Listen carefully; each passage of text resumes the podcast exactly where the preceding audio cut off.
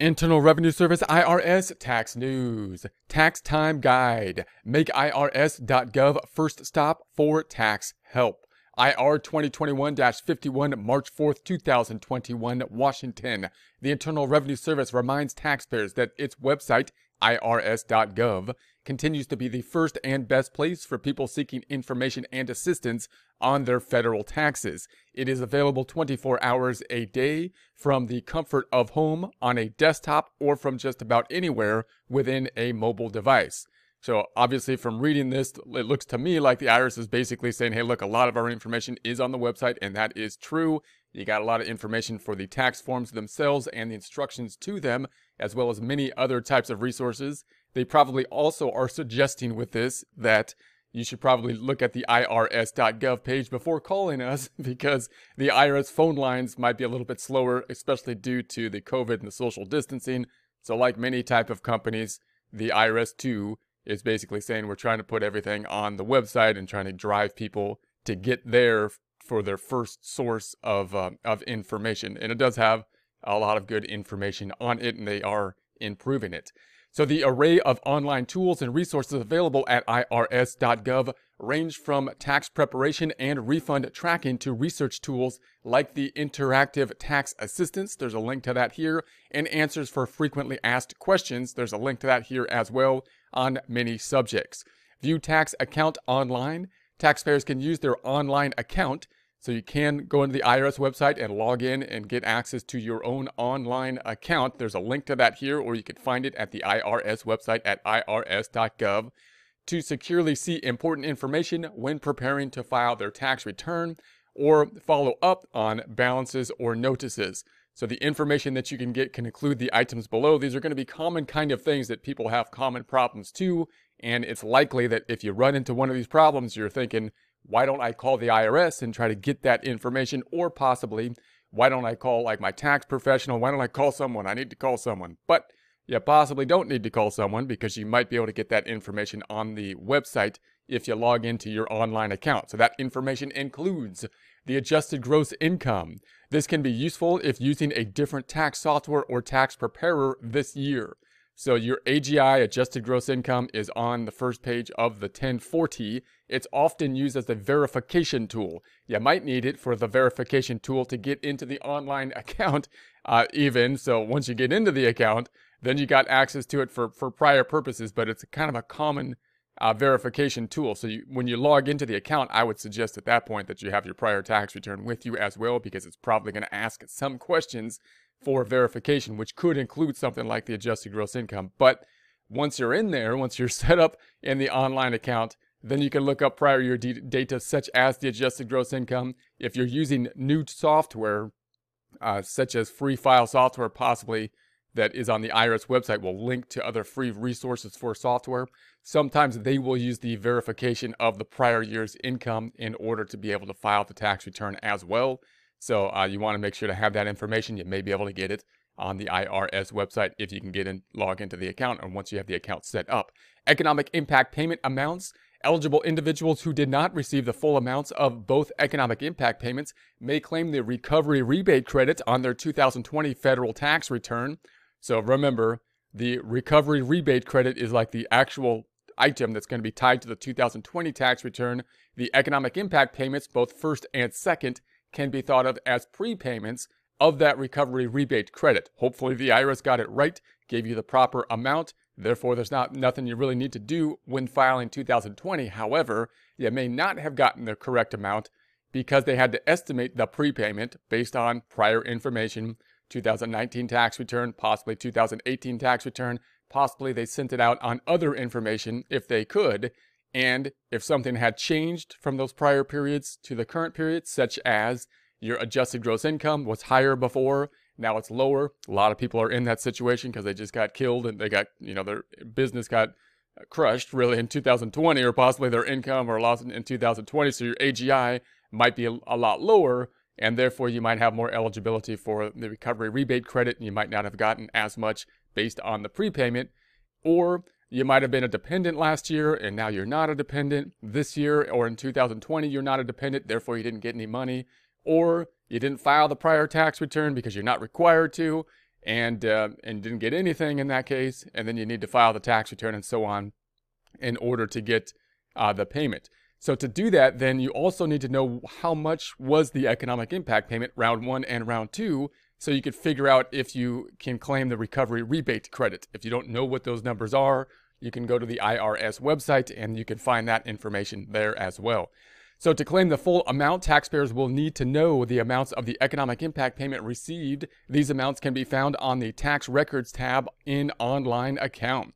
Estimated tax payment amounts. The total of any estimated tax payments made during the year or refunds applied as a credit can be found on the Account Balance tab in Online Account, and record of each payment appears under Payment Activity. So if you're making payments to the IRS, this will typically apply if you have, say, a Schedule C type of business and you have to make actual payments to the IRS, and you have a question about the payments that you made in the current year, as well as possibly what amount of the refund you got in the prior year applied to the current year. And this can be a little bit confusing because you might look up in your records the payments that you have made, but you want to make sure that they're being applied to the proper year. So if you look at the payments you made to the IRS, or the IRS in this case, then you want to know, well, did you apply that? Was that payment applied to last year, 2019, or is it applied to 2020, or is it applied to 2021? You got to know where the cutoff is, in other words, so that you can get the tax return done properly. You could double check that on the IRS website. It might be useful just to do that for double verification, to have it ready for your tax preparation when you go to your tax preparer as well. It would be nice if you check that out. That's often a question that comes up. Be nice if you check it out and say, hey, look, this is what the IRS says that I deposited, and I agree with that, right? Or I don't agree with that, and you can get into why if you don't agree with it. But that would be good to do for the tax preparation part of taxes. So additionally, taxpayers can view the amount owed for any past years updated for the current calendar day. So if you owe any taxes to the IRS and you're wondering how much you owe, you can check that out. Payment history and any schedule of pending payments. Payment plan details. So if you set up a payment plan, meaning you owed the IRS and you said, hey, I can't pay you right now, I'll set up a payment plan. Then you get the details that you can find on the IRS website as well. Digital copies of select notices from the IRS. Get a tax returns transcript. The Get Transcript tool, there's a link to that here, is free and also accessible through an online account. It allows taxpayers to view, print, or download their tax transcripts after the IRS has processed the return. So once the return has been processed, you could basically get access then to the transcripts of it. A tax return transcript shows most line items from an original tax return, along with any forms and schedules, but not changes made after it was filed. Get an Identity Protection PIN. An Identity Protection PIN, an IPPIN, is a 6-digit number that prevents someone from filing a tax return using another taxpayer's Social Security number. So this is to prevent the fraud of someone basically stealing your tax return or filing a tax return on your behalf in order to try to collect the refund before you file. Now, if that has already happened, like if you filed a tax return, and or someone else stole your identity, took your Social Security number and your name and whatnot, filed a tax return, they got the refund, and then you tried to file, the IRS would probably kick it back if you tried to e-file it, because it would say, hey, look, we already got a tax return for this Social Security number and that individual. So in order to prevent, and then you'd have to go back in and solve that whole system once it had been done, and to prevent it in the future, then the IRS would typically give this PIN number to prevent it from happening again. Now they're doing that proactively, which could be a good thing to do. It's a little bit more burdensome to do, but if you get the PIN, that should stop people that may have your information, such as Social Security and name, from trying to file a tax return and trying to claim a refund with that information, possibly taking advantage of the refundable tax credit, like the Earned Income Tax Credit and possibly part of the Child Tax Credit.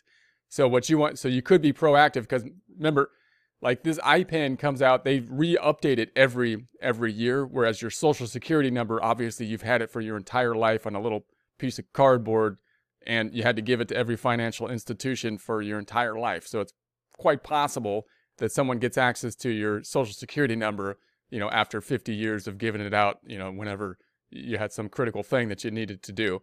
So if you want to be proactive in stopping someone from at least filing a tax return with that information, then the PIN is a lot more effective because that's a number that will change each year.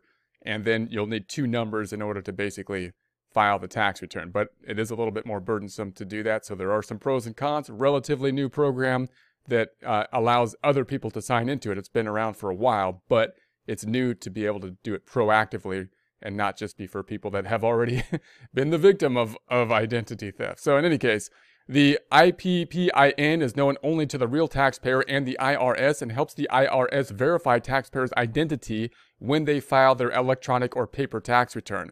Starting in 2021, any taxpayer who can verify his or her identity can voluntarily opt into the IPPIN program. See Get an IPPIN. There's a link to that here for details and to access the online tool. There are options for those who cannot verify their identities online. Locate local free tax preparation. The IRS's Volunteer Income Tax Assistance, the VITA, there's a link to that here, program, has operated for over 50 years. It offers free basic tax return preparation to qualified individuals, people who generally make $57,000 or less, people with disabilities, limited English-speaking taxpayers. The Tax Counseling for the Elderly, the TCE, there's a link to that here. Program also offers free tax help for taxpayers, particularly those age 60 and older. So you can go to either of these. Well, if you know an individual that needs general tax help can go to would probably go to the VITA. Someone who is older could go to basically either of them, as I understand it. However, if you can find the TCE, the Tax Counseling for the Elderly, it might be better because you'll be talking to people that have been in the custom of making tax returns for people that are older and they have different needs, right? They don't have the same kind of income that you have when you're younger. When you're younger, you're going to have W-2 income and whatnot, most likely. And when you're older, you're going to have some Social Security and that kind of stuff that you're going to have to deal with. So if you're getting the free tax advice and you're over 60, then you might want to look for the TCE if possible. If not, if it's not possible, then maybe still go to the VITA. So the VITA/TCE site locator, there's a link to that here, can help eligible taxpayers find the nearest community-based site staffed by IRS-trained and certified volunteers. Please note that some VITA/TCE sites are not operating at full capacity this year and others are not opening. Demand is high for this service, so taxpayers may experience longer wait times for appointments. So again, this is a great service for a lot of people because I think a lot of people really, the free online software is not going to do it, you know, because they want to talk to someone about the tax preparation of it. And it's not as available this year as it has been in the past. So you could still find it. Hopefully the shots get out for the whole COVID thing and they have more availability for these things shortly. So anyways, taxpayers can use the locator tool to find an available site near them. It is updated throughout the tax season, so individuals should check back if they don't see a nearby site listed. DIY, tax preparation for free. So the IRS free file program, there's a link to that here, offers 70% of all taxpayers the choice to 9 brand name tax preparation software packages to use at no cost. So basically, once again, the IRS, it looks to me, is kind of like pressuring some of the big tax software preparers for like individual tax preparing software, like a TurboTax. I'm not promoting them. I just that's a name in my mind because I use QuickBooks and they're the owner of QuickBooks. But to provide a free offer, if your income is below a certain threshold. Now, threshold is fairly high. It's $72,000, and not all of them will offer free software if your income is under $72,000. But they all have some threshold, and the highest threshold is $72,000. So if $72,000 or less, you should be able to find some software that would basically be able to do it for free. And the reason the IRS really likes this, of course, is because they want the e-filing to happen. They want to reduce the paper filing. They want the direct deposits. So they're trying to get these big software providers, I believe, to be offering a free option for more basic type of tax returns. So you can go to this item on the IRS website. It'll kind of sort you out the offers of the third parties, which you can then pick an offer, which will take you to the third party website, and you can use that tax software, which is great. So those who earn less than $72,000 in 2020 can choose which package is best for them. Some even offer free state tax return preparation. Those who earn more than $72,000 in 2020 and are comfortable preparing their own taxes can use free file fillable forms. There's a link to that here. That's kind of like doing it by hand. So I don't recommend really doing it by hand. I do recommend doing it for practice by hand and to double check your numbers by hand. But if you have a more complex tax return, it could be a little bit difficult to do it by hand. Even if your tax return is a low-income tax return, which you would think would be easier, doing it by hand is difficult because you might have refundable credits, which greatly complicate things, like an earned income tax credit and a refundable portion of the child tax credit. So any tax return is still fairly complex, and I think it's a really good idea to look at the forms to basically double-check your numbers and to understand the tax return, but then use the software to really make sure you're getting it right, because it does have some double verifications in the software to use. But you have the free file fillable forms available to you, especially, however, if you get over $72,000, your tax return's probably becoming more complex. So for that, I would definitely at least possibly purchase the software at that time, or get tax preparation help if your income is starting to get higher and your tax return is becoming more complex. So this electronic version of paper IRS tax forms is also used to file tax returns online. So the reason the IRS likes it, again, of course, is because it's still an online tax. It's a digital form and whatnot instead of a paper form. So there's that. So free file is available only through IRS.gov. Read more about the free file program in this week's A Closer Look. There's a link to that, A Closer Look here. Find a local tax professional. The searchable directory on IRS.gov can help taxpayers find a tax professional. There's a link to that here in their area. The list can be sorted by credentials and qualifications. There's a link to that sorting here. Tax return preparers have differing levels of skills, education, and experience. Most tax return preparers provide outstanding and professional service. However, each year some taxpayers are hurt financially because they choose the wrong tax return preparer. So be sure to check our tips for choosing a tax preparer. There's a link to that here, and how to avoid unethical ghost end quote return preparers. There's a link to that here. Track refunds with Where's My Refund. Taxpayers can easily find the most up-to-date information about their tax refund using the quote Where's My Refund end quote tool on IRS.gov and on the official IRS mobile app. That's at IRS2Go mobile app. There's a link to that here. That's the cool way to do it, where everybody can press people with the mobile app. So within 24 hours after the IRS acknowledges receipt of an e-file return, or 4 weeks after a paper return is mailed, taxpayers can start checking on the status of their refund. Make a tax payment. Taxpayers can visit the Pay tab on IRS.gov to see their payment options. Most tax software products give taxpayers various payment options, including the option to schedule a payment from a bank account when filing their return. IRS Direct Pay, there's a link to that here, offers taxpayers a free, fast, secure, and easy way to make an electronic payment from their bank account to the U.S. Treasury. So other ways to pay include, so these are all ways you can pay the IRS. And I kind of scoff at this a little bit because it's like, oh, they're making it really easy for you to give the IRS your money. And, you know, it's kind of funny because obviously, you know, you would think they would make it easy to give the money to them. But I mean, in the past, at one point in time, it wasn't that easy. And it's kind of frustrating when they tell you got to pay them and then you can't pay them because the payment option is difficult, and then they charge you penalties and interest because you didn't pay them because you can't get a payment.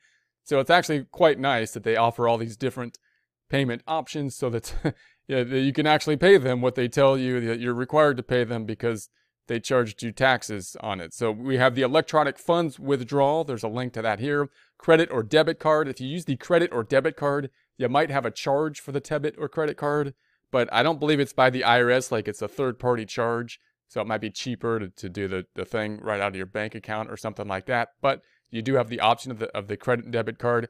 Check or money order, and then they have cash. This is the one that this seems funny to me. Cash even. You can pay them in cash at participating retail stores. So you can pay the IRS with cash. That seems kind of usual. They're trying to make sure that they get paid even by the illegal activities, it seems to me. You're going to pay them in cash. Seems odd. But in any case, you can even pay them in cash. So make a plan to pay. Taxpayers can meet their tax obligations in monthly installments by applying the payment plan. Most can be set up on IRS.gov/payment plan. There's a link to that here, or through an online account in a matter of minutes. So a payment plan is something that many people probably don't, may not have any awareness of. But in 2020, there might be more people that can't pay their taxes in 2020. What you do not want to do if you have a problem and you can't pay the taxes is not to file and then not pay the taxes and just ignore it, because nothing will happen for a long time. It's a long bureaucratic thing, the IRS, but they'll start to send you letters, and then over a long period of time they'll just continue to send you letters, and you'll pile up possibly interest and penalties on that. And the longer that goes on, the less leverage you have with the IRS when you finally do negotiate with them. So what you want to do is still stay in compliance. You want to file the tax return typically, and then if you can't pay, then that's fine. You set up a payment plan, and then when you set up the payment plan, you'll still have to pay interest, but hopefully you can avoid penalties on the payment plan. You stay in kind of like the good graces because you're keeping in communication with the IRS, and then if there's any problems in the future, you have typically a better negotiating standpoint if you set up the payment plan. And you can typically set those up online, so you don't have to go through the kind of, embarrassing kind of situation of saying, I can't pay my taxes this year because it's a bad year. You could basically set up the payment plan, automatically online. There's instructions for it typically. So it's pretty easy process to set up. Okay. So setup fees may apply for some types of plans. Also note, when you do the first payment plan, if you've never done one before, there's usually a setup fee, but if it's the first one you've done and you're in good compliance with the IRS, there's usually an option that you may be able to waive the fee for the first time. So if it's your first payment plan, never done it before, then you possibly could request a waiver of the fee to set up the payment plan. So options include a full pay agreement, a short-term plan of up to 120 days, or a long-term monthly payment plan installment agreement. So the amount a taxpayer owes and the tax filing compliance determines which payment plan options may be available. Other options available may include an offer in compromise.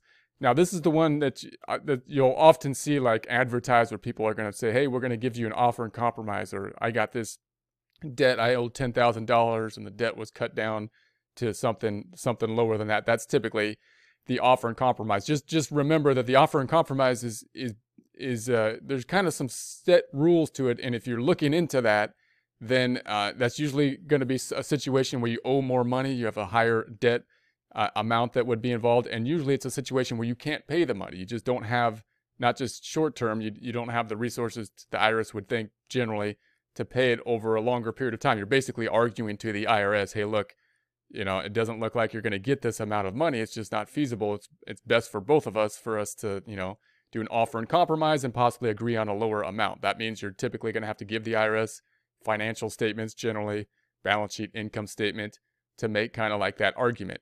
Now note that all that information is basically on the IRS website if you're looking into basically help with an offer and compromise. Not a lot of people, unless they specialize in it, aren't as up to date on an offer and compromise, because it's not something that people do all the time. So just make sure you do your own research on it and have an idea of what it is. And it's all on the IRS website, so you can look into it yourself and then go from there. So it's a way for a taxpayer to settle their tax debt for less than the full amount, or request the IRS to temporarily delay collections until the taxpayer's financial situation improves. So then we have the IRS2Go app offers great features, refund status. So this is the IRS2Go app. So this is the super cool thing. I don't have it yet, but I want it on my phone, maybe. So you have refund status. Check the status of an income tax refund within 24 hours after the IRS receives the e-file return, or about 4 weeks after mailing a paper return. Make a payment, so you can pay them on your phone. Get easy access to mobile-friendly payment options like the IRS Direct Pay, offering a free, secure way to pay directly from your bank account. You can free tax help, directly access free file tax software from a mobile device to quickly prepare and file your taxes, or find a VITA or TCE site nearby. So you're going to do your taxes on your phone. That just seems, I can't imagine doing that, but apparently you can do that. You can just do your taxes on the phone. So stay connected. Follow IRS on Twitter, LinkedIn, and Instagram. Watch helpful videos on YouTube. Subscribe to various IRS tax tips and more. Secure code. The IRS2Go can generate login security codes for certain IRS online services, allowing the retrieval of codes through IRS2Go instead of using text messages. This is probably one of the best thing of all this that are on here, this security code to kind of make your information more secure on it. I think that's, of all these that I've seen, that looks like the most interesting or possibly best use for this. But in any case, more information can be found. Visit the Secure Access page. The Tax Time Guide is a series of news releases designed to help taxpayers get the information they need to file an accurate return. Additional help is available in Publication 17, Your Federal Income Tax, on IRS.gov, the IRS website. There's a link to that here. There'll be a link to this in the description.